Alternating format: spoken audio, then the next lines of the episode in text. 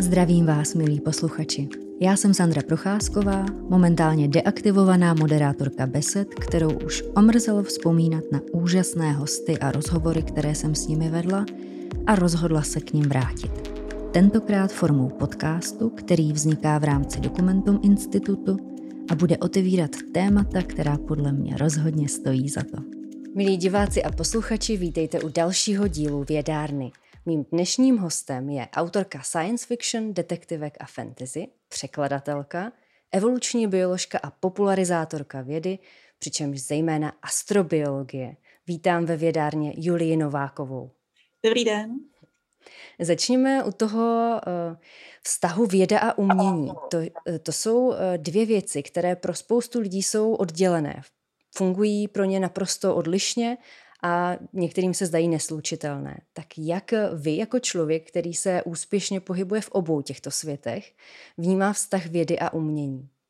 Leco samozřejmě mají společného, i když pomineme to, že třeba v antickém Řecku je neoddělovali, tak v současnosti stále v obou člověk potřebuje představivost, potřebuje mít, být kreativní, vymýšlet něco nového, být schopen vytvořit si ve vědě nějaké hypotézy a najít způsoby, jak je otestovat, v umění najít něco nového, čím osloví svoje publikum. A samozřejmě umění může všem inspirovat vědu. A naopak věda inspiruje umění, zejména, ale nejenom tedy science fiction. A když se podíváme na nejrůznější uh, díla, nejenom právě sci-fi romány, ale i třeba uh, divadelní hry, tak uh, najdeme celou řadu prací inspirovaných vědeckým rozvojem.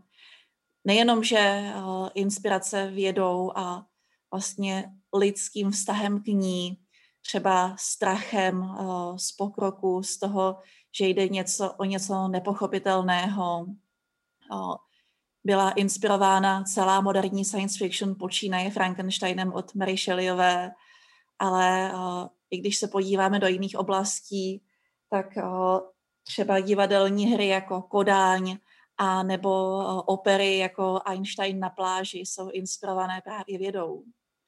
No a samozřejmě vědce může umění inspirovat v tom, že jim pomůže najít nějaký nový pohled na věc a trošku osvobodit to myšlení ze zajetých kolejí a právě jim třeba pomoci vytvářet nové hypotézy. Mm-hmm.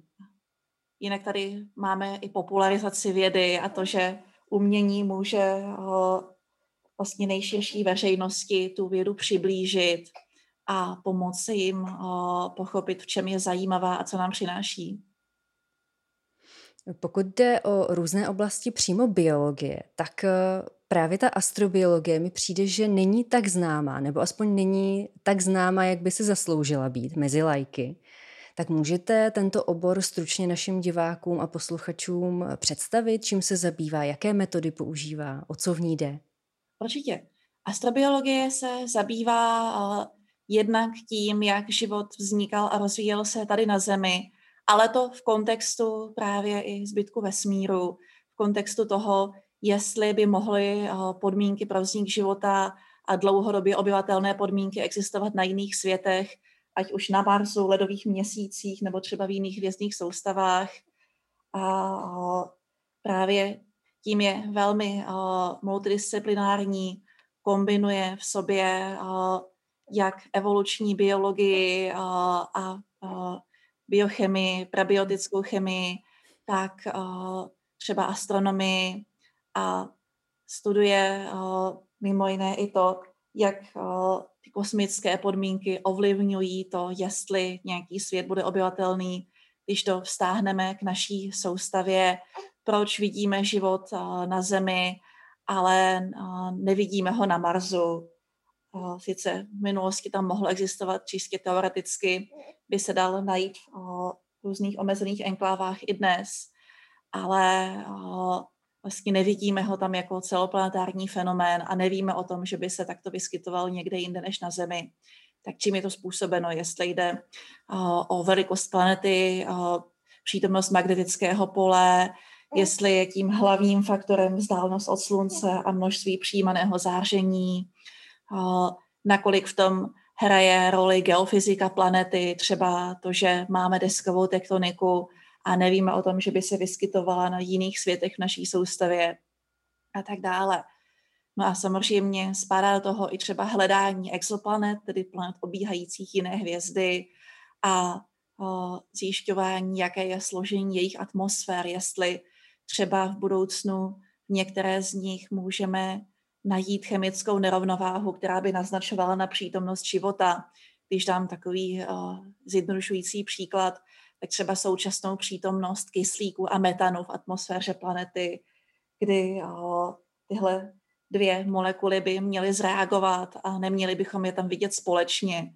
Takže musí být něčím doplňovány a to něco může být, když nemusí být právě život. Takže abychom to shrnuli, jedná se o vědu zkoumající život od jeho počátku na Zemi až po jeho možný výskyt někde jinde právě v kontextu těch vesmírných podmínek. Mm-hmm. A jak náročné je pro astrobiology zkoumat něco, co je strašně vzdálené a na co si nemohou sáhnout, nemohou odebrat vzorky? Samozřejmě u těch exoplanet je to složitější tím, že jediné způsoby, jak zjistit, jaké podmínky na nich panují, jsou právě tedy vlastně sledování složení atmosféry a pak ještě několik víceméně zatím experimentálních neoskoušených postupů typu sledování něčeho třeba typu odraženého světla z možného oceánu nebo třeba přítomnosti polarizovaného světla. No a v naší soustavě je to přeci jenom jednodušší, protože tady můžeme vyslat sondy, ať už k Marsu, Venuši nebo tím ledovým měsícům a můžeme zkoumat tamní podmínky. Na Marsu aktuálně působí například sonda NASA Perseverance, která tam uh, pátrá v kráteru jezero právě uh, po tom, jestli tam v minulosti byly podmínky pro život, po případě, jestli by dodnes byly zachytitelné stopy nějakého, ať už dávného, či ještě nedávno se vyskytujícího života. A do budoucna tam zamíří i uh, druhá část evropsko-ruské mise ExoMars, která uh, zahrnuje mimo jiné rover Rosalind Franklin, a ten právě také bude pátrat po podmínkách pro život na Marsu, a to nejenom těch minulých, na které se především soustředí Perseverance, ale teoreticky i současných, protože Rosalind Franklin bude vybavená uh, vrtákem schopným dosáhnout hloubky až dvou metrů. A to už je hloubka, kam významněji nezasahuje radiace, která je uh, na povrchu Marsu významným faktorem proti životu. A je to hloubka, kde by se teoreticky v případě třeba nějakých hydrotermálních systémů mohly vyskytovat nějaké kapsy kapalné vody a tím pádem i podmínky pro život, protože veškerý život, jak ho známe tady ze země, vyžaduje kapalnou vodu, bez ní to zkrátka nejde a lze si představit i nějaký cizí život, který by vyžadoval jiné rozpouštědlo, ale pořád tam nějaké to rozpouštědlo a to pravděpodobně voda musí být. Mhm. Takže tím pádem to je jeden z faktorů při hledání těch podmínek pro život. No a jinak se chystají další mise, ne sice primárně astrobiologické, jako ty věci, co jsem zmínila, ale také důležité pro astrobiologii, protože například u Venuše nevíme, jak dlouho, jestli od samých počátků nebo teprve nedávno byla tím skleníkovým peklem, kterým je dnes. Pro představu, dnes na povrchu Venuše máme teploty kolem 460 stupňů Celsia, tlak přes 90 atmosfér a nelze si představit, že by tam žilo něco i vzdáleně podobného pozemskému životu, tedy na povrchu Venuše. Něco jiného je potom její oblačná vrstva, kde jsou tlak a teplota víceméně podobné povrchu Země.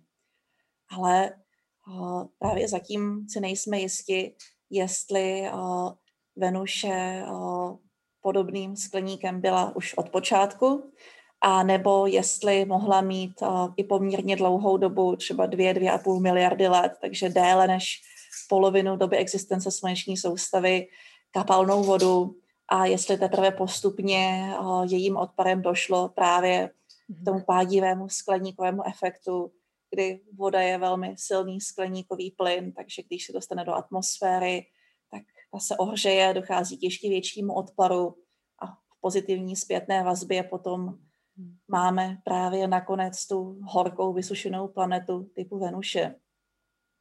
No a chystají se tři mise, dvě z dílny NASA a jedna ESA, které se právě budou snažit odhalit tu minulost Venuše pomocí zkoumání její atmosféry i geologie a třeba složení izotopů vzácných plynů, což nám všechno může napovědět, jaká přesně byla její minulost. Když se vrátím eh, k astrobiologii jako takové, jak moc rozšířený obor to je, když vezmeme třeba celosvětově, a nebo potom i v rámci Česka? Je to obor sice stále ještě, řekněme, trošku na periferii, ale výrazně se rozšiřující. Tady v Evropě je stále víc možností, jak astrobiologii studovat, ať už ve specializovaných programech, nebo právě se jí věnovat zprostředkovaně tím, že člověk dělá evoluční biologii, nebo třeba zkoumá právě chemii atmosfér planet. U nás vlastně se astrobiologie učí jednak na matfizu, jednak u nás na Přírodovědské fakultě Univerzity Karlovy a vlastně i třeba jeho Česká univerzita a Masarykova univerzita taky, pokud vím, už mají astrobiologické předměty. Specializovaný program u nás zatím není, nicméně řada lidí se v tom oboru u nás pohybuje. Třeba když se podíváme na Akademii věd a na ústav Hejrovského, tak tam skupina pod vedením Svatopluka Civiše a Martina Feruse zkoumá právě reakce různých molekul v atmosférách planet a to, nakolik jsme schopni ty molekuly zachytit třeba na exoplanetách. Zkoumají reakce, které se odehrávají na prachových zrnech na Marsu, nebo třeba i to, jak se v atmosféře Marsu chová metan, který se tam vyskytuje a u kterého právě dosud neznáme přesně jeho původ. Samozřejmě jednodušší eh, vysvětlení je, že ten nesouvisí se životem, můžou to být čistě geologické procesy, zatím nemůžeme vyloučit ani tu méně pravděpodobnou možnost, že by v tom mohl být zapletený život. Mm-hmm. A jinak eh, jinde v Evropě specializované programy jsou eh, třeba ve Skotsku. Teď pokud se nepletu, tak je to na univerzitě v Edinburghu, nicméně i v Glasgow jsou na to navazující předměty. Aha. A vlastně celá řada univerzit je zapojená do takzvaného European Astrobiology Campus, který propojuje výzkumníky a vyučující a studenty z různých institucí a vlastně umožňuje jim sdílet poznatky a, vycestovávat mezi jednotlivými univerzitami tam máme univerzity ve Stockholmu, v Tartu, Open University a další. A vlastně Open University má i specializované astrobiologické programy a tuším, že teď dokonce v Německu měli nějaké pozice pro PhD studenty, takže pokud to poslouchá někdo se zájmem se vydat do tohoto oboru, tak určitě ty příležitosti jsou na řadě míst v Evropě a v USA ještě tím více. Mm-hmm. A myslíte si, že je vyhlídka, že během pár let eh, se výrazněji rozvine tento obor i u nás, že bude opravdu vyloženě eh, vyučován samostatně, budeme tady mít eh, kapacity, po případě výzkum?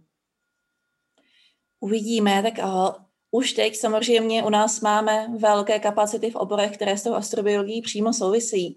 Už jsem tady zmiňovala třeba Martina Feruse, Potom uh, na světové úrovni je třeba geofyzika na matfizu, kdy skupina Ondřeje Čatka, Marie Běhounkové a dalších se zabývá mimo jiné geofyzikou ledových měsíců jako Europa a Enceladus a přinesli v tom smíru řadu přelomových prací, mimo jiné i zjištění, že právě Saturnův maličký měsíc Enceladus má tenčí ledovou kůru, než se dříve předpokládalo a že pravděpodobně skutečně to, kvůli čemu tam zůstává kapalná voda, je uvolňování tepla slapovým ohřevem v jádru, které není pevné, což je něco strašně zajímavého pro možnosti života, protože vlastně nejenom na povrchu toho jádra, ale i přímo uvnitř, kde protéká voda různými pory, může docházet k reakci zvané serpentinizace, což zjednodušeně řečeno je voda reagující s některými horninami za uvolňování tepla a vodíku. No a hmm. teplo a vodík jsou skvělé podmínky pro to, aby se tam uchytily různé mikroorganismy u nás na Zemi, právě u takzvaných bílých kuřáků, u hydrotermálních vývírů, kde probíhá serpentinizace, se vyskytují jako takový základ toho potravního řetězce metarogenní organismy, které právě z toho vodíku a z oxidu uhličitého vyrábějí metan a ten potom můžou využívat zase další organismy jako svou potravu. A vlastně existuje tam celý takový poměrně komplexní potravní řetězec na to, že se nacházíme na dně oceánu, často na místech, kde v podstatě nedosáhne sluneční záření. A čistě teoreticky něco podobného by mohlo probíhat i na Enceladu, po případě na Evropě, kde se dají očekávat i vlastně teplejší horké prameny, takzvané černé kuřáky, kde na Zemi taky se vyskytuje celá plejáda životních forem. No ale abych se vrátila k tomu rozvoji u nás, tak samozřejmě je to celkem pravděpodobné i s těmi novými kosmickými misemi, které se chystají a na kterých se také podílí čeští věci. Protože třeba na té druhé fázi mise ExoMars se podílejí vědci z oddělení kosmické fyziky na Akademii věd, kteří postavili jednu z antén pro přistávací platformu, ne tedy pro ten rover, ale pro platformu, na které přistává a která taky nese vlastní vědecké experimenty a budou zkoumat radiační prostředí a další podmínky na Marsu. A jinak se vědci z tohoto oddělení podílejí třeba i na misi JUICE, Jupiter Icy Moons Explorer, která by měla koncem tohoto desetiletí vyrazit, respektive dorazit, vyrazit by měla tedy už příští rok, pokud všechno půjde správně, dorazit k ledovým měsícům Jupitera a právě zkoumat Evropu, Kalisto a především Ganymed, kdy všechny tyto měsíce patrně mají pod ledovými krustami oceány kapalné vody a bude strašně zajímavé zkoumat jednak to, jak jsou ty oceány hluboké, jaké mají podmínky a třeba u Ganymedu i jeho magnetické pole, protože to je jediný měsíc v naší soustavě s vlastním magnetickým polem, nikoli tedy jenom indukovaným, vytvářeným tím, jak prochází magnetosférou svojí planety. No a vlastně magnetická pole jsou uh, strašně důležitá pro život z toho pohledu, že třeba kdybychom ho neměli tady na Zemi, tak je bombardovaná slunečním větrem, uh, může rychleji ztrácet atmosféru a samozřejmě i pro ten život na povrchu by to radiační prostředí bylo výrazně horší. Uh, a vlastně naše atmosféra a naše magnetické pole nás významně chrání. A třeba Mars vlastní magnetické pole dnes nemá, pravděpodobně ho měl v minulosti. A Venuše ho také nemá, má ho Merkur. A teď je uh, velká otázka, co všechno vede k tomu, že některé planety a měsíce ho mají, jiné nikoliv. Vlastně uh, třeba nakolik velké musí být to uh, kapalné vnější jádro, ve kterém právě vzniká to dynamo, ve kterém probíhá proudění, které vlastně to magnetickém poli dává za vznik. Mimochodem, když jsme se zmiňovali o tom umění a vědě, tak právě Akademie věd vydává sérii komiksů popularizujících vědu. Už loni vyšel komiks, když se země chvěje, který, se, který vlastně dětem a dospívajícím zábavnou formou představuje seismologii a zemětřesení a vnitřní strukturu země A letos by měl být druhý díl, respektive už se vlastně dokonce objevil uh, a ten se zabývá právě magnetickým polem a trošku uh, se tam dotýkáme nejenom země, ale i jiných světů. A vlastně těmi věci hlavně zodpovědnými za tenhle projekt jsou Petr Broš a Matěj Machek. Grafiku, celý ten komiks dělá Karolina Kučerová, příběh spisovatelka Lucie Lukačevičová a já jsem se podílela vytvářením deskových her, které oba ty komiksy doprovázejí. Tak to je úžasný tip nejen pro naše diváky a posluchače, ale i pro mě. To moc děkuji za rozšíření obzoru. Zní to úžasně. Už se těším, až se s tím seznámím. Když jsme ještě u té astrobiologie, tak co vy osobně považujete za nejvýznamnější pilíře vývoje této vědy nebo tohoto oboru? Tak samozřejmě uh, už uh, vlastně to uvědomění, že Země je jednou z mnoha planet, uh, v podstatě uh, takovým základním pilířem pro rozvoj moderní astronomie a astrobiologie a dalších uh, souvisejících oborů byla uh, kopernikánská revoluce, to uvědomění, že Země spolu s dalšími planetami obíhá kolem Slunce, a tím pádem i snažší půda pro přijetí myšlenky, že Slunce je jednou z mnoha hvězd ve vesmíru, že i jiné mohou mít planety. Ostatně, i když to nebyl vědec, ale mních a řekněme filozof, tak Giordano Bruno si právě představoval celé plejády dalších světů jako země, různě rozesatých ve vesmíru, celé nekonečno světů, které mohou být obývané. A když tedy v jeho případě to byla spíše filozofická než vědecká myšlenka, tak právě to dalo tu živnou půdu i vědeckým úvahám o podobných věcech. V podstatě je to jeden z těch případů, kdy věda ovlivní, řekněme, umění a zase to umění ovlivní vědu.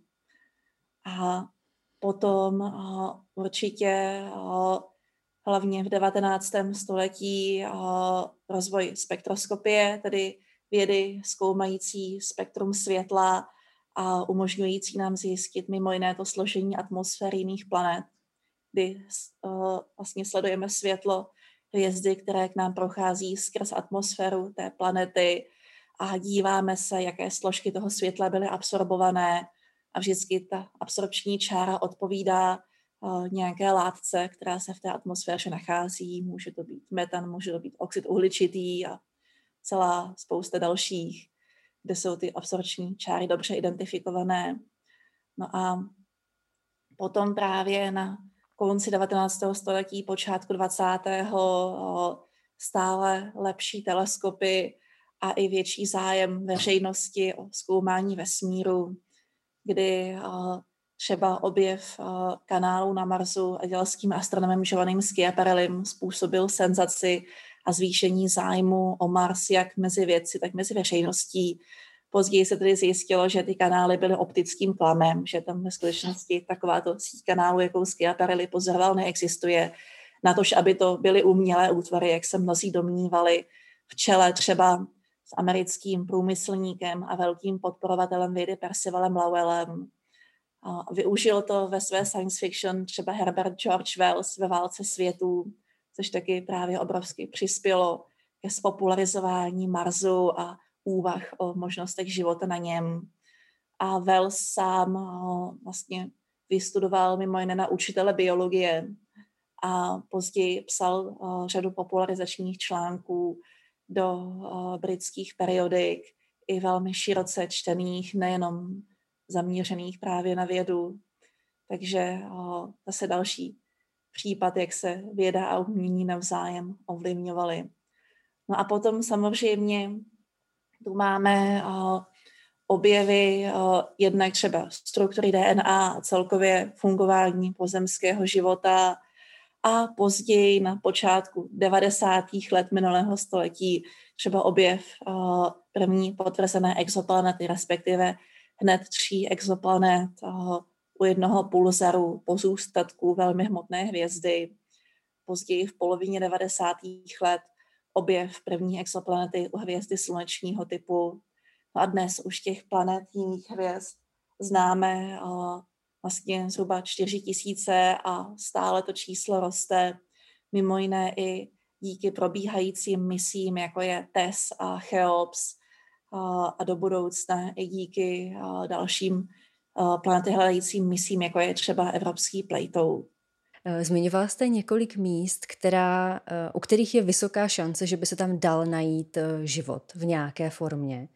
Kdybyste si měla odborně typnout, které to místo podle vás osobně má největší šanci, nebo kde vy byste očekávala, že je opravdu největší šance, že tam něco najdeme? Které místo ve vesmíru by to bylo? Je otázka, právě je potřeba rozlišit to, kde je největší šance, že ho najdeme a kde je největší šance, že je. Co se mhm. týče té šance, že ho najdeme, sázela bych třeba na Enceladus, protože tento maličký měsíc Saturnu má gejzíry, které z něj tryskají pravidelně při každém průchodu nejvzdálenějším bodem v jeho dráze při oběhu Saturnu. A právě není až tak složité vyslat misi, která vlastně odebere vzorky z těch gejzírů a bude sledovat, jestli se tam vyskytují nějaké látky naznačující přítomnost života nebo třeba dokonce pozůstatky živých buněk. A samozřejmě další z těch možností je Mars, kde probíhá velmi čilá aktivita a další mise se i chystají. A chystá se i návrat vzorků z Marsu, kdy právě americká sonda Perseverance začne odebírat eh, vzorky, které zanechá v pouzdrech na Marsu pro vlastně budoucí výzkum, ať už na oběžné dráze Země nebo přímo na Zemi. Ale co se týče největší šance, kde je, sázela bych spíše na Evropu, což je měsíc Jupitera. Eh, ta je velká zhruba jako náš měsíc eh, a vlastně z geofyzikálních dat jsme si poměrně jistí, že pod tou ledovou kůrou a kapalným oceánem má nejenom horninové, ale i kovové jádro a že pravděpodobně bude geologicky uvnitř velmi aktivní. Takže právě tam bychom mohli najít různé hydrotermální vývěry se skvělými podmínkami pro život. Nemluvě o tom, že strašně zajímavá chemie je na povrchu té ledové krusty Evropy, kdy vlastně ten měsíc prochází radiačními pásy Jupitera, kde vlastně ten měsíc je bombardován nejenom uh, vlastně uh, velmi silným zářením, uh, tedy elektromagnetickým, ale i částicovým. Dopadají tam urychlené molekuly, uh, hlavně uh, ty, které vlastně do kosmu svými vulkány vystřelil vnitřní z Galilových měsíců Io. A uh, tím pádem vlastně tam uh, je celá řada zajímavých sloučenin, zejména sirných, a ty se postupně tím, jak se ta ledová krusta obměňuje, můžou dostávat i dovnitř do oceánu a vlastně poskytovat takovou potravu pro případný život tam uvnitř. Jenže i když Evropa má, zdá se, krásné podmínky pro vznik života, tak by bylo mnohem obtížnější tam po něm pátrat, protože i když existují doklady o tom, že pravděpodobně také může mít gejzíry, tak ty nejsou pravidelné na rozdíl od enceládu. Nevíme, kdy a kde se vyskytnou, pokud tam tedy skutečně existují. A těžko si lze představit, že bychom se v blízké budoucnosti provrtali nebo protavili třeba 20 kilometrů tlustou ledovou krustou tím tedy nevíme přesně, jak je silná. Tohle řekněme, takový prostřední odhad. A potom ještě, aby ta sonda byla schopná vlastně vysílat data zpátky. To je poměrně velký technologický problém, i když se řeší, je, vlastně probíhá testování celé řady tavicích i vrtacích misí a způsobů, jak ta data přenést zpátky, ale rozhodně to není otázka blízké budoucnosti. No a Teď se nedávno uh, začalo také řešit, jestli když budeme zkoumat led uh, z hloubky jenom pár metrů pod povrchem, je velká šance, že tam najdeme stopy života. Ale to je něco, pro co potřebujeme mnohem lépe znát i dynamiku chování té ledové krusty A to je něco, co budeme mnohem lépe znát díky budoucím misím, jako je právě ten evropský Jupiter Icy Moons Explorer, nebo především americká mise Europa Clipper, která se bude z těch Galileových měsíců soustředit jenom na Evropu. Tím pádem tedy největší šance na nalezení můžou představovat Enceladus a Mars. Největší šance na život z mého pohledu spíše ta Evropa. Mm-hmm.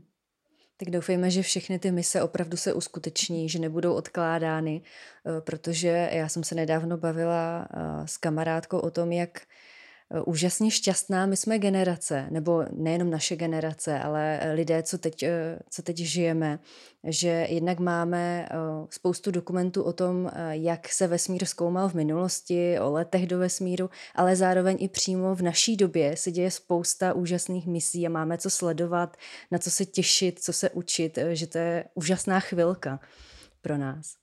Rozhodně. A bude to nejspíš čím dál tím úžasnější protože samozřejmě těch zajímavých misí stále přibývá.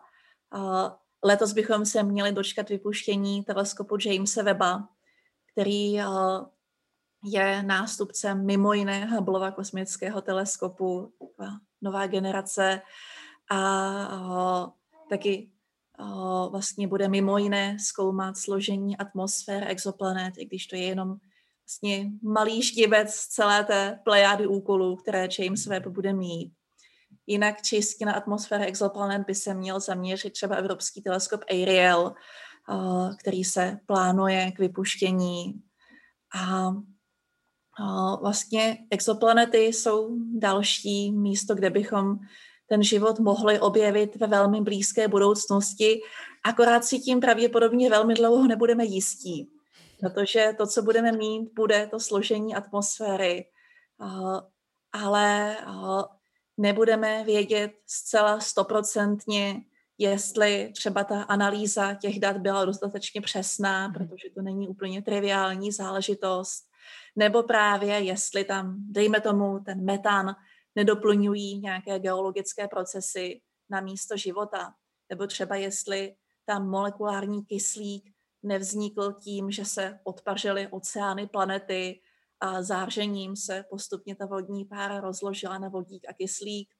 Vodík jakožto nejlehčí plyn z nás unikl do vesmíru a teď vlastně ještě pozorujeme pozůstatky toho kyslíku v atmosféře dřív, než dostatečně zoxidují uh, další složky atmosféry nebo povrch planety a zmizí.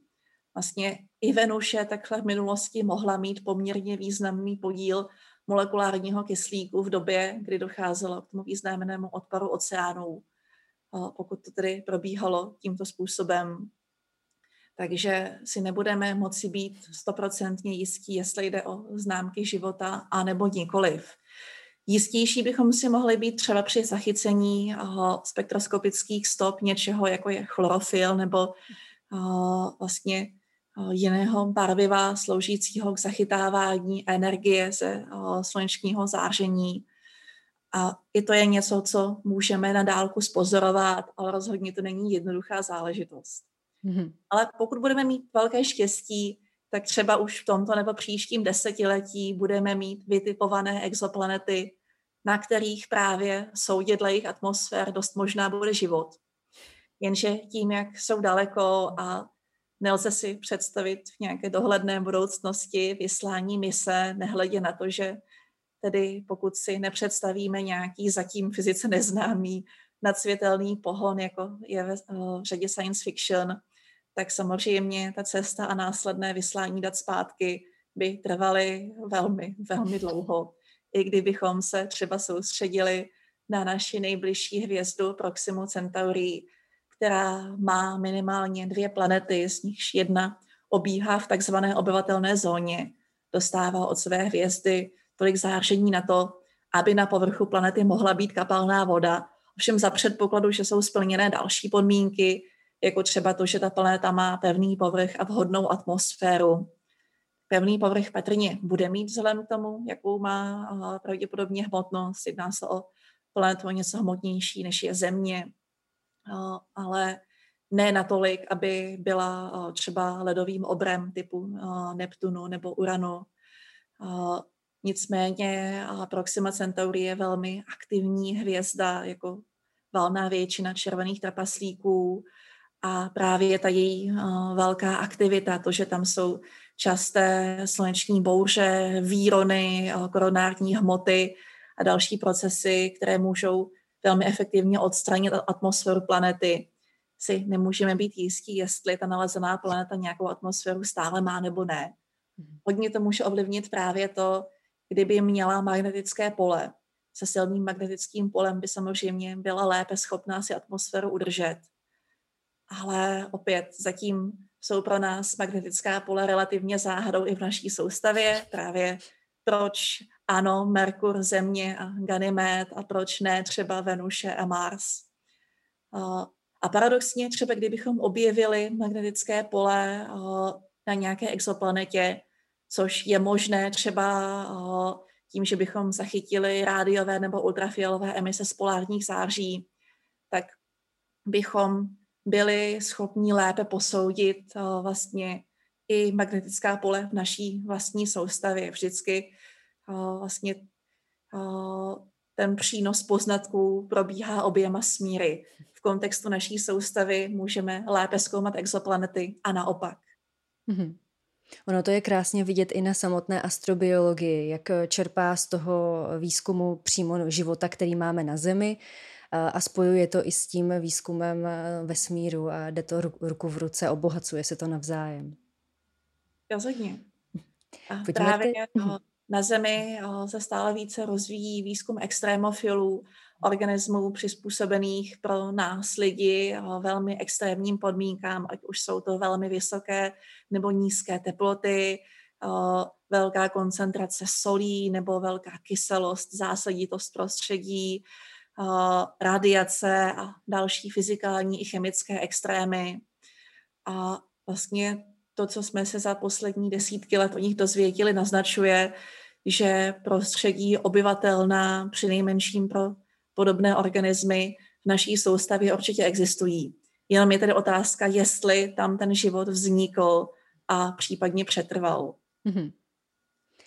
Když otevřeme otázku kolonizace Marsu eh, naším druhem Homo sapiens, tak je to spíše z oblasti science fiction anebo vědy? Je to možné nebo je to ještě čirá fantazie? Tak možné to určitě je. Otázka je, uh, nakolik je to přínosné, protože uh, samozřejmě víceméně už teď jsme schopni vyslat lidskou posádku k Marsu. Je otázka s jakými výsledky, protože věci, co je nutné uh, výrazněji řešit, jsou třeba radiační stínění, kdy vlastně zatím valná většina astronautů a kosmonautů se pohybovala pouze na, oběžné, na nízké oběžné dráze Země uvnitř jeho magnetického pole, chráněná před velkou částí záření. A vlastně mimo něj se vydali pouze astronauti v misích k měsíci, a to na krátkou dobu. Ale teď, kdybychom měli měsíce trvající let k Marsu, pobyt na něm a pak ještě mnoho měsíců trvající let zpátky, za předpokladu, že by tam ti lidé nezůstávali, tak je nutné mít uh, vlastně radiační ochranu lépe vyřešenou pro případ třeba nějaké sluneční bouře, abychom tam potom neposlali astronauty k tomu, aby za rok, dva měli rakovinu. Hmm. Další věc je právě vlastně tu misi vybavit tak, aby byla co nejbezpečnější ve chvíli, kdy nejsme schopni vybavit nějakou záchranou misi. Na rozdíl třeba od toho, když se něco porouchá na Mezinárodní kosmické stanici, kdy je evakuace možná relativně rychle nebo třeba nějaká oprava. No ale i když budeme pak přímo na Marsu a když třeba osídlíme lávové tunely nebo postavíme habitaty pokryté marsovským regolitem, abychom se chránili před radiací a budeme mít skvělou podporu života s dostatečným množstvím záloh a začneme třeba hydroponicky pěstovat rostliny ve sklenících a budeme tam mít solární elektrárny a podobně, což samozřejmě je možné, i když tam máme výrazně méně slunečního záření než tady na Zemi. Taky pořád otázka, nakolik budeme schopni v marzovském prostředí dlouhodobě žít a vyvíjet se, jestli třeba nižší gravitace na Marsu, zhruba třetinová oproti té pozemské, neovlivní vývoj zárodku v děloze. Z tohoto pohledu zatím chybí data, protože na Mezinárodní kosmické stanici i na raketách a na dřívějších stanicích proběhla celá řada experimentů zkoumajících oplození a rozmnožování řady živočichů. Nicméně v podstatě u savců ta data zatím téměř úplně schází. Byly provedeny základní experimenty na myších, nicméně ne do té míry, že vlastně by bylo dovoleno tomu těhotenství pokračovat a těm myšičkám se narodit. Jenom byly zkoumány ty zárodky v relativně rané fázi. A v podstatě netušíme, nakolik ten savčí vývoj potřebuje gravitaci a jestli pozemskou, anebo bude stačit právě ta marsovská třetinová. To je něco, co hned tak nezjistíme, respektive o, s nás to zjistíme právě u mikrogravitace, zjednodušeně řešenou stavu bez tíže, protože můžeme na Mezinárodní kosmické stanici nebo nějakých budoucích stanicích právě chovat myši nebo později nějaké jiné savce. Nicméně tu třetinovou gravitaci bychom tam museli nasimulovat nějakou centrifugou a mít dost velkou centrifugu, aby tam žila myší kolonie, není zas tak triviální. A na tož třeba postavit celou centrifugální sekci té stanice, což je něco, co vidíme hodně v science fiction. Samozřejmě je to způsob, jak si poradit eh, s dlouhodobými negativními vlivy mikrogravitace eh, třeba na naše tělo, ale je to technicky velmi složitý problém a právě i proto zatím nic takového ve vesmíru nemáme a celá Mezinárodní kosmická stanice má na palubě mikrogravitaci, nejsou tam žádné otočné, obytné nebo pracovní části. Mm-hmm. Ono se do toho taky eh, dostávají otázky etické, eh, třeba do toho rozmnožování, vývoje plodu a potom následně i vývoje už toho narozeného eh, tvora, jak se bude vyvíjet v té menší gravitaci. Už by se pravděpodobně nikdy nemohl vrátit do naší zemské gravitace, protože by tím pravděpodobně trpěl. Takže ta etika tam možná taky bude hrát velkou roli v, asi v rychlosti, jakým tenhle vývoj půjde, pokud půjde tímto směrem. Rozhodně. A co se týče etických otázek, je tady i ho, taková otázka eticko-vědecká a to je planetární ochrana. Tedy snaha nezavléct v tomto případě na Mars pozemské mikroorganismy, kdy právě některé z nich by tam teoreticky byly schopné přežít.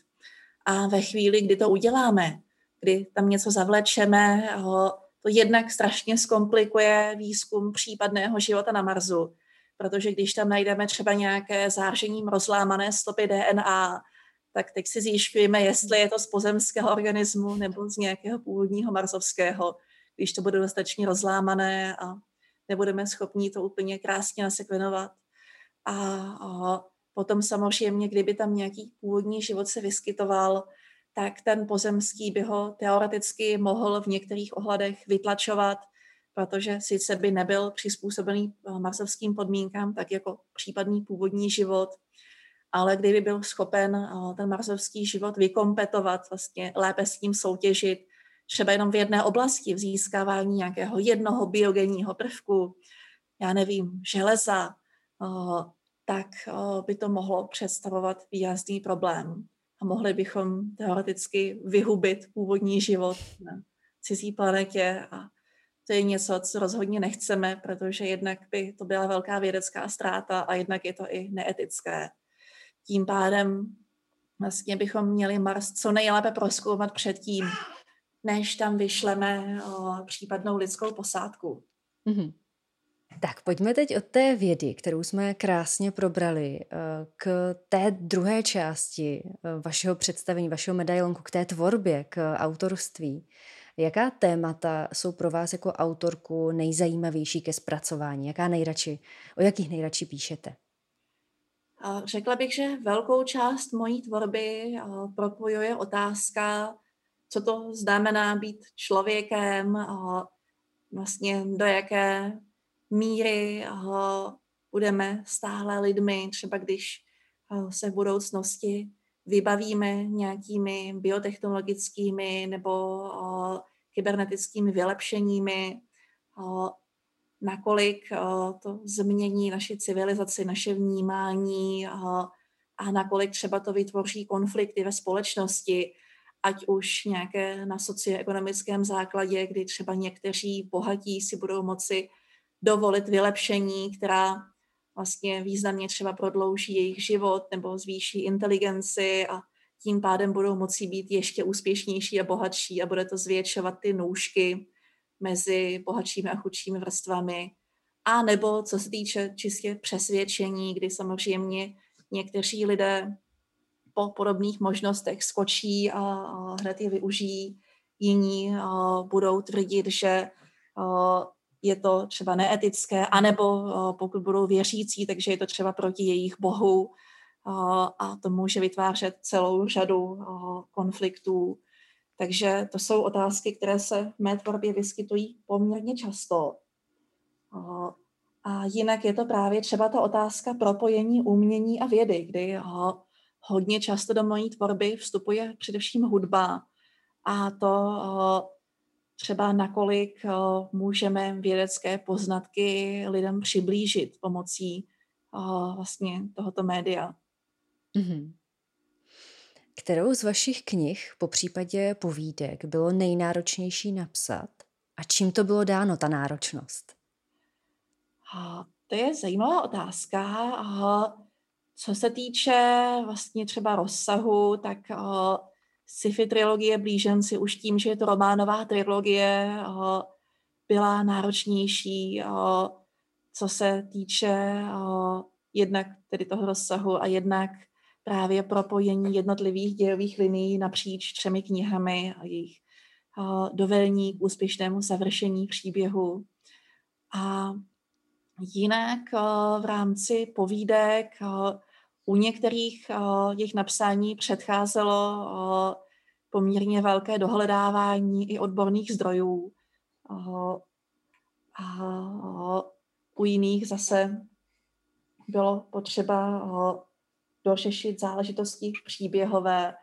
Co se týče třeba povídek inspirovaných vědou, tak na, na, například povídka ve sloní kůži, která vyšla v mojí povídkové sbírce Světy za obzorem, vznikla ta první myšlenka na přednášce z evoluce fenotypu, kdy jsme se bavili o článku, o, zebřičce, teď myslím toho ptáka zebřičku, nikoli rybu, která byla gynandromorfní, zjednodušeně řečeno částečně geneticky i vlastně tím fenotypem, tím vzezřením samičí, částečně samčí. A víceméně to bylo krásně bilaterálně symetricky rozdělené, jedna polovina těla samičí, jedna samčí. A právě na vlastně aktivitě jejího mozku se dalo sledovat, jaká centra zodpovídají za zpěv, Aha to mě inspirovalo právě k povídce, eh, která jednak eh, vlastně představuje možný budoucí obor zvířecí psychologie a jednak eh, právě řeší třeba otázku toho, jak se u slonů spouští říje, což zatím není vlastně úplně jasné, jestli je to čistě hormonálními změnami, nebo jestli tam jsou nějaké neurologické koreláty, takže mm-hmm. byla povídka, které jsem si hledce dohledávala. A jinak třeba v povídce Second Generation, která zatím vyšla pouze anglicky v časopisu Future Science Fiction Digest, který je tady k mání i online, tak tam jsem se zase zabývala tou otázkou, jaké problémy můžou nastat uh, mimo jiné v té kolonizaci Marsu. A uh, vlastně uh, druhá generace dětí na Marsu tam začíná trpět záhadnými zdravotními problémy a je tedy na tamních lékařích, aby se pokusili zjistit, co je jejich příčinou. Tak to, to zní jako úžasný námět. Když jsme se bavili o té popularizaci vědy, tak vy jste zmínila, že právě umění nebo knihy, literatura mají uh, úžasnou moc uh, právě pomoci s tou popularizací. Uh, já jsem si všimla, že u některých antologií uh, jsou buď vysvětlivky, anebo že po povídce následuje taková vědecká nebo popularizační, spíš kapitola, která vysvětluje, co z vědy uvedené právě v tom díle, jak se to vyvíjelo, ten kontext. Je to už dneska běžná praxe? Dělá se to hodně? Hodně se to nedělá. Víceméně dřív vzniklo zejména v USA pár antologií, které měly pomocí povídek ilustrovat různé vědecké koncepty, ale typicky potom nenásledovaly právě ty populární vědecké eseje. Ale vlastně, když jsem začala dělat popularizaci pro Evropský astrobiologický institut, tak jsem si říkala, že uh, něco podobného by mohlo mít uh, skvělý dosah a lépe představit vědu i někomu, kdo třeba dřív se o ní tolik nezajímal, ale rád čte a uh, vlastně pomocí toho, řekněme, dobrodružného příběhu se potom dostane i k těm vědeckým poznatkům. A vlastně vyzkoušela jsem tenhle koncept v antologii uh, Strangest of All, kterou jsme vydali jako e-book v loňském roce a která je volně dostupná, takže uh, každý si ji může stáhnout a přečíst. A jelikož uh, vlastně už loni měla kolem 6 tisíc uh, stažení a byly na ní dobré recenze, tak mě to přimělo uh, to, na to navázat ambicioznějším projektem, což je antologie s titulem Life Beyond Us, která vyjde eh, na podzim příštího roku. Právě bude to eh, v době, kdy eh, by měla startovat sonda Rosalind Franklin k Marsu. A ta bude zahrnovat už ne osm povídek a následně mnou napsaných esejů, jako ta první antologie, ale hned 28 povídek od celé řady světových autorů, včetně českých, a následné eseje napsané různými vědci, kteří se zabývají daným tématem vyskytujícím se v povídce, ať už je to třeba téma horké, hluboké biosféry tady na Zemi, tedy organismů žijících hluboko v zemské kůře, kam nedosáhne sluneční světlo a kde máme pouze malé kapenky, kapalné vody, ale i tak tam bují velmi tedy maličký a pomalý život, ale přece život. Mm-hmm. A nebo třeba uh, tam budou otázky právě planetární ochrany uh, a možnosti exotického života v jiném rozpouštědle, třeba na Saturnově měsíci Titanu, který má jako jediný měsíc naší soustavy hustou atmosféru a právě na jeho povrchu můžeme nalézt jezera, řeky a moře, kapalných lehkých uhlovodíků, jako jsou metan a etán. A existuje možnost, že vlastně by v podobných rozpouštědlech také mohl existovat život, byť výrazně odlišný od toho pozemského, závislého na vodě, jako známe my. A samozřejmě pak tam budou i o, trošku exotičtější otázky, jako možnost života o, kolem hvězdných pozůstatků, právě třeba neutronových hvězd, kde byly objeveny ty první potvrzené exoplanety. A dostaneme se i k otázkám hledání případných jiných civilizací a toho, jestli bychom vůbec byli schopni s nimi komunikovat. Takže těch 28 povídek a 28 esejů to téma astrobiologie pokryje poměrně důkladně. Momentálně právě se věnuje editování prvních uh, dodaných povídek uh, a do 20. srpna také uh, vlastně může kdokoliv z veřejnosti poslat anglicky psanou povídku mezi tisícem a pěti tisíci slovy v rámci tzv. open submissions, tedy vlastně vybírání povídek od nejenom autorů, kteří byli přímo požádáni, ale i právě z té širší veřejnosti, abychom byli schopni objevit zajímavé povídky i od někoho, kdo nás nenapadl, když jsme se těch autorů ptali. Takže z těch povídek budou potom vybrané dvě, které se zapojí do té antologie. A vlastně víceméně do konce letošního roku bude probíhat ta fáze editování, jednak těch povídek a jednak i prvních esejů. Na jaře by vlastně už měly být hotové všechny eseje a postupně už tedy bude ta kniha připravována k tomu podzimnímu vydání. Mm-hmm. Tak to je určitě skvělá eh, výzva a skvělá upoutávka. Eh, děkujeme. A já ještě zůstanu chvilku u vaší tvorby. V citátech eh, z vašich děl jsem objevila téma umělé inteligence. Konkrétně to byly citáty z knihy 700 megabajtů nesmrtelnosti. Exabajtů, pardon. 700 exabajtů nesmrtelnosti. A já dva z nich jsem vybrala a chci je ocitovat. Proč by se umělá inteligence měla přizpůsobovat lidským konvencím, když je schopna tolika úžasných věcí, které je dalece přesahují? A druhý citát zní, lidé nejsou spojenci a už vůbec nejsou umělým inteligencím nadřazeni. Oba tyhle citáty nevyznívají moc optimisticky, aspoň pro druh Homo sapiens. Jak se teda díváte na přísliby a nebezpečí rozvoje umělé inteligence?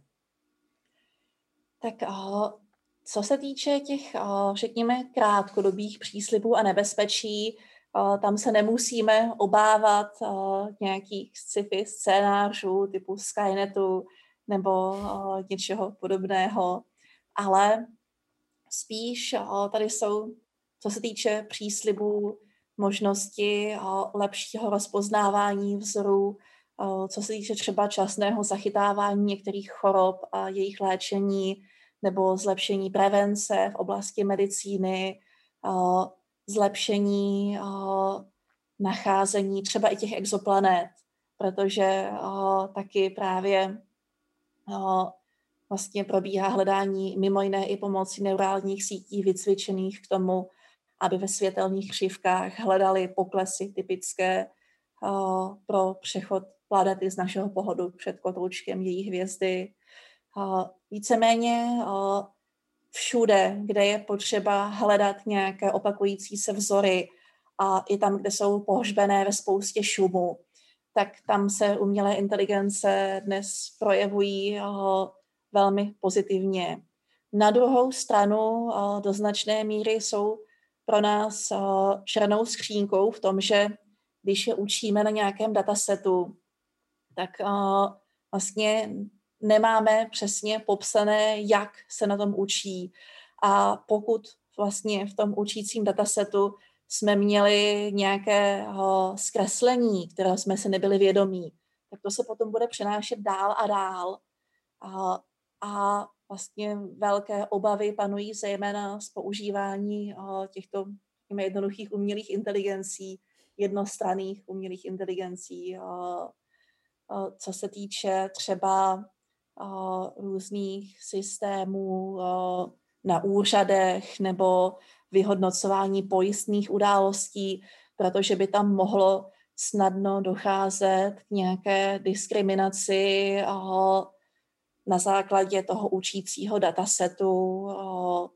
Když dám nějaký velmi zjednodušující příklad, tak pokud v tom učícím datasetu zrovna byla většina nehod způsobených eh, třeba eh, lidmi eh, černé pleti, tak potom by mohli být výrazně diskriminováni a přitom to byla chyba toho datasetu, kdy zrovna to bylo takhle vybrané, nebo tam nebyly zohledněné podmínky, které k tomu vedly, třeba, že vlastně ve čtvrtích, kde bydlí, byly horší silnice a podobně, když teď tahám opravdu hodně zjednodušený příklad.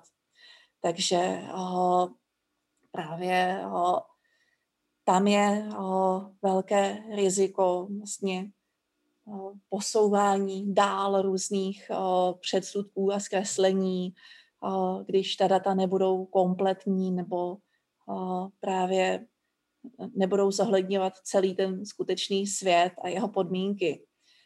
Proto je minimálně zatím důležitý lidský dohled nad podobnými systémy a o, nějakou dobu asi ještě bude. Nicméně o, v některých jednodušších případech naopak si umělé inteligence poradí snadno bez člověka a tam potom se řada lidí obává ztráty pracovních míst, což je reálná hrozba v celé řadě odvětví.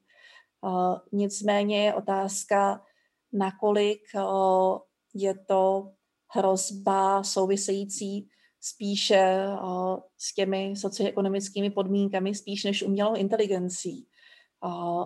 Vlastně v loňském roce k výročí vydání Čapkova RUR, kdy to bylo 100 let od publikace této hry, byla vydána mimo jiné antologie z sci-fi Robot 100 povídky a pak taky antologie esejů Robot 100 100 rozumů. A do téhle antologie jsem přispěla esejí na téma vlastně univerzálního základního příjmu, který by mohl do značné míry řešit tu ztrátu pracovních míst způsobenou rozvojem umělých inteligencí a mohl by vlastně jednak představovat vlastně takové dno, pod které se nedá klesnout, kdy prostě vlastně nikdo by neměl, řekněme, být schopen žít v absolutní chudobě ve chvíli, kdy bude existovat nepodmíněný základní příjem. A současně je to vlastně možnost pro řadu lidí, jak třeba začít podnikat nebo jak se věnovat umění, na což předtím neměli čas, protože museli se snažit uživit rodinu, měli třeba dvě zaměstnání a i když by měli talent, dejme tomu na hudbu, tak nebyla nejmenší šance, aby si ji věnovali. Stále existují velké rozepře na to ohledně toho, nakolik ekonomicky plauzibilní tenhle systém je. Protože byla provedena sice celá řada studií, jsou jich desítky a právě řadu z nich jsem citovala i v té eseji, ale vždycky to byly studie relativně krátkodobé, desítky let maximálně, co se týče třeba Aljašky a něčeho, co tam připomíná nepodmíněný základní příjem, kdy vlastně každý občan, který tam žije, dostává část výnosů z těžby, což vlastně svým způsobem ten nepodmíněný základní příjem připomíná, ale zase ta výše je jiná. A pak jsou tady experimenty na kratší časové škále i s menšími počty participantů, které nicméně ukazují, že se asi není třeba obávat, že by vlastně tím většina lidí zlenivěla nebo ty peníze utrácela za návykové látky a podobně nebo za nějaké zbytečnosti.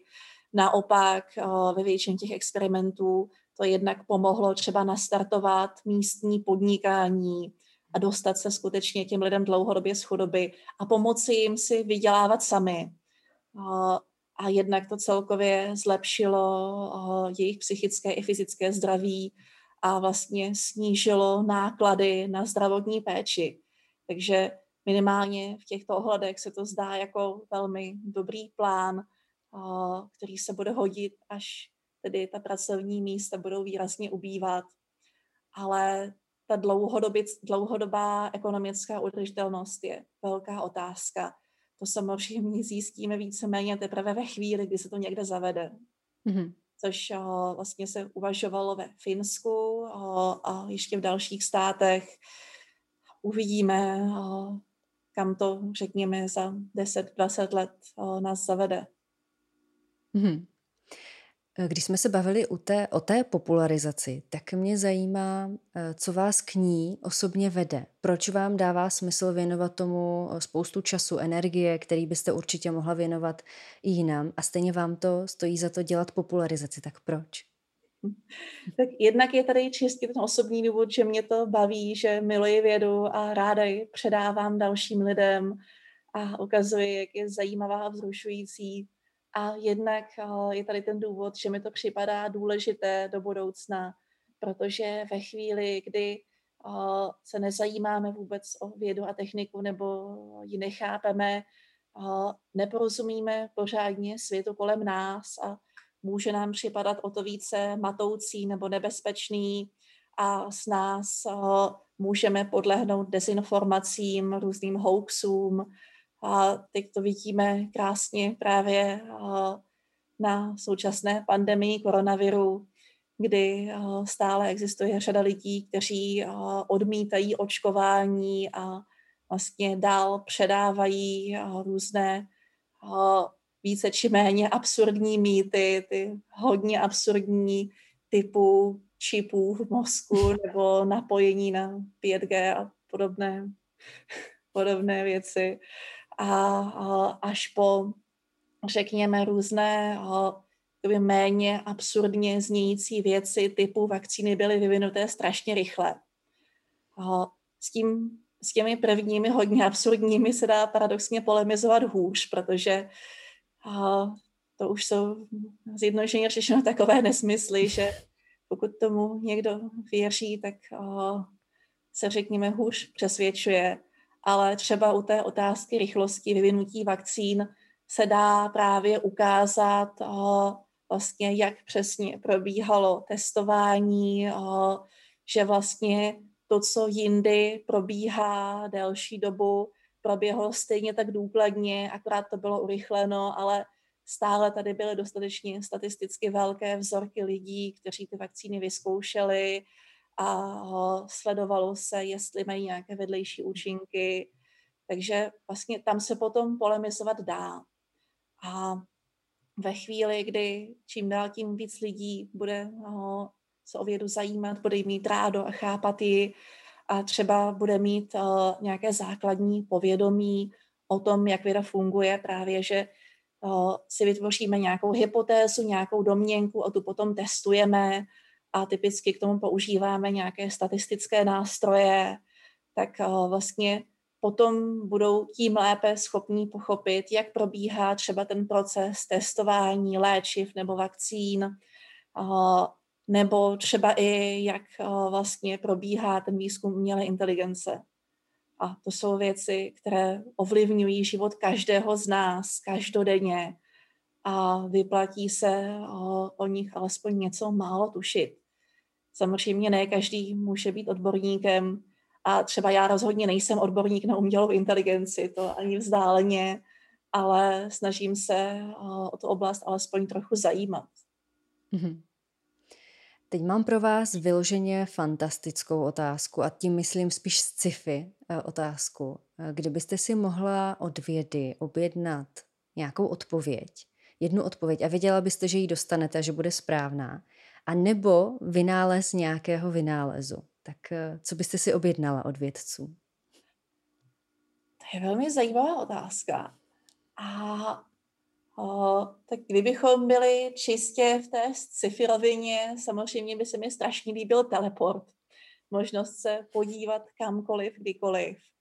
Ale o, zatím, o, i když byla vlastně provedena v uvozovkách o, teleportace jednotlivých částic, tak o, se nezdá proveditelné teleportovat člověka nebo zkrátka nějaký velký objekt, takže spíše to je v té říši sci-fi. Kdybych se měla zamyslet nad něčím plauzibilním z hlediska současné vědy a techniky, tak by to byla asi, teď to bude znít trošku nudně, ale větší investice do vědy a vzdělávání obecně. Jednak v rámci třeba kosmického programu vyslat co nejvíc misí po naší soustavě, dozvědět se tolik věcí, co ještě nevíme. Vždycky třeba, když probíhá vybírání nových kosmických misí, tak člověk sice třeba fandí jedné nebo dvěma, ale nejradši by viděl realizované všechny. Samozřejmě všechny se minimálně hned nezaplatí. Takže kdyby mohli, tak to by bylo úplně krásné, protože třeba teď v rámci menších misí NASA uh, byla vedle dvou misí k Venuši, které nakonec byly vybrány a jsem rozhodně ráda, že byly i velmi zajímavá mise k Neptunově měsíci Tritonu. A to bych taky strašně ráda viděla realizovanou, protože je to nesmírně zajímavé těleso. Je to měsíc, který nevznikl kolem Neptunu, ale zachycené těleso, což můžeme na to usoudit podle jeho dráhy. A vlastně bude strašně zajímavé ho porovnat lépe třeba s Plutem, což je těleso hmm. podobného typu, ale právě samostatná třeba sličí planeta, která má vlastní měsíce a, a víceméně třeba strašně krásné by bylo i vyslat teleskop, který by byl schopen využívat slunce jako gravitační čočku a tím pozorovat vzdálený vesmír jenomže ten teleskop bychom museli dostat do vzdálenosti asi 500 astronomických jednotek od Slunce. Jedna astronomická jednotka je vzdálenost Slunce Země, asi 150 milionů kilometrů. Pro představu, Neptun se nachází asi 30 astronomických jednotek daleko a už vyslat misi tam je strašně náročné. Ostatně zatím k Uranu a Neptunu jsme se podívali pouze s průletem Voyager 2 a jsou ostudně neproskoumané a strašně zajímavé. No a teď si představme vyslat misi 500 astronomických jednotek daleko a udržet ji tam, zabrzdit ji tam, ne, že by pokračovala hmm. dál do mezi hvězdného prostoru. Ale rozhodně by to bylo strašně zajímavé a vědecky přínosné. Takže něco, co bych strašně ráda viděla a nejspíš za svého života neuvidím, bohužel. A a samozřejmě nejde jenom o astronomii a astrobiologii, ale celkově o investice do vědy a právě i do vzdělávání a popularizace, abychom se nedočkali situace, kdy budeme mít vzdálený teleskop využívající slunce jako gravitační čočku a tady na Zemi se půlka lidí bude domnívat, že je Země placatá. To jste teď uhodila hřebíček na hlavičku. No. A jak se vy vůbec díváte na tyhle lidi, kteří eh, buď zastávají názor, že země je placatá, nebo jsou třeba odpůrci evoluce? Jak je vnímáte? Tak uh, snažím se vlastně nevnímat, uh, řekněme, nějak pohrdlivě, ale spíš jako oběti podmínek, oběti prostředí, kde vyrůstali, kde neměli ten pozitivní kontakt s vědou a vlastně byli třeba vychováváni v nějakém náboženském dogmatu a potom je strašně těžké změnit ten světonázor, ve kterém člověk vyrůstal, který považuje za takový základ svého světa, který mu předávali autority, které znal.